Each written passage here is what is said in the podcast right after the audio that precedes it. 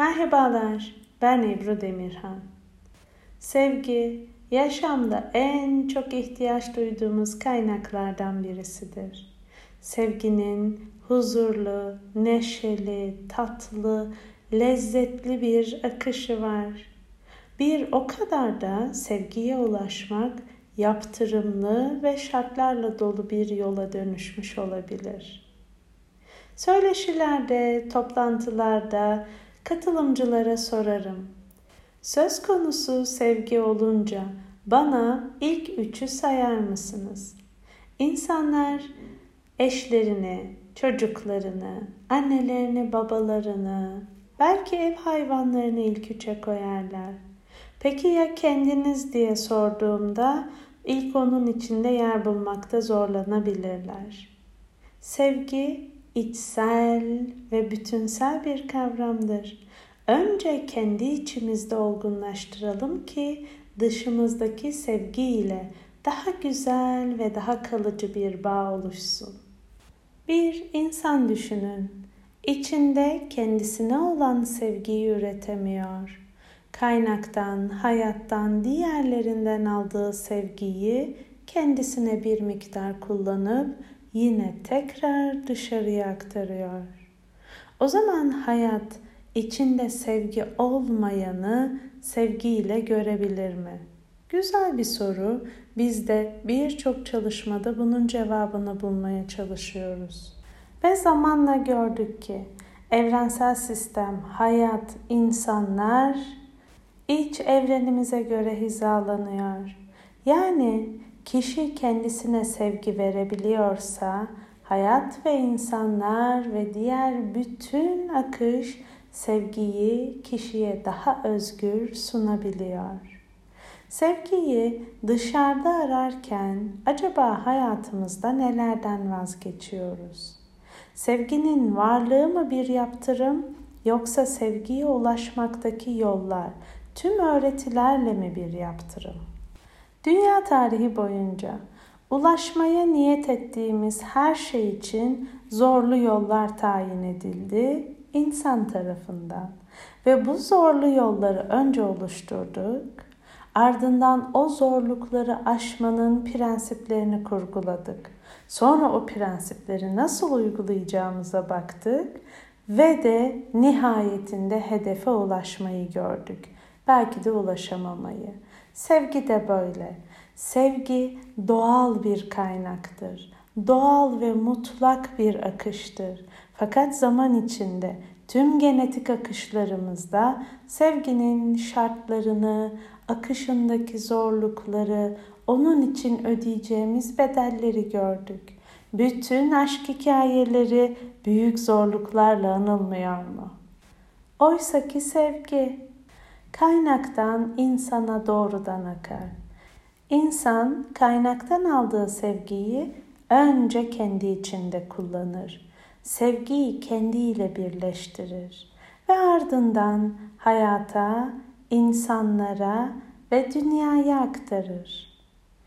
Aktardığı sevgi ona tekrar döner ve onu besler ve sevgi artık yeniden kaynakla paylaşılır. Yani sevgi dikey ve yatay bir akış içinde süreklidir. Sevgi doğaldır, bir akıştır. Her zaman var, her zaman var olacaktır. Öyle bir kaynaktır ki neşeyi, şefkati, merhameti, şifayı içinde barındırır. Ve sevgi çok güçlüdür. Her şeye dair sevgimiz var. Nasıl hava şartlarını seversiniz? En sevdiğiniz pijamanız hangisi? Ayağınız hangi terliği arar sevgiyle eve girer girmez? En sevdiğiniz doğa sesleri nelerdir? Böyle upuzun bir liste yaparız. Sevgi deyince akla neler gelmez ki? En sevdiğim renk, en sevdiğim yemek, en sevdiğim koku her şeye, her yere, herkese, her duruma aktarılabilir bir kaynaktır sevgi. Sürekli kendini var eden, sürekli akışta olan sevgi yaşamın can damarıdır. Sevgiyle akar, sevgiyle coşar, sevgiyle var olur, ilerleriz. Sevgi için merkezlenmek önemlidir. Sevgi kaynağının sürekli ve yoğun akışında merkezimizde olmak oldukça kıymetlidir. Merkezimde öz sevgi, öz saygı, özgüven, öz değer, öz şefkatle var olmak birlik ve bütünlük için gereklidir. Kendime olan inancımla, kendime olan sevgimle, kendi merkezimde olduğumda hayatta her şey benim merkezime hizmet eder. Aradığım, ihtiyacım olan, beni besleyecek olan her şey öz sevgiyle eşleşir, merkezime akmaya başlar. Bu sebeple en çok sevdiğiniz kişileri sayın dediğimde ilk üçe kendinizi koymanız çok önemlidir. Sevginin bedeli yoktur. Sevginin karşılığı yoktur. Sevgi için vazgeçmeye, fedakarlık yapmaya gerek yoktur. Bir kaynak olan sevgi her zaman her yerde hepimiz için dilediğimiz kadar kullanmak üzere açık ve hazırdır.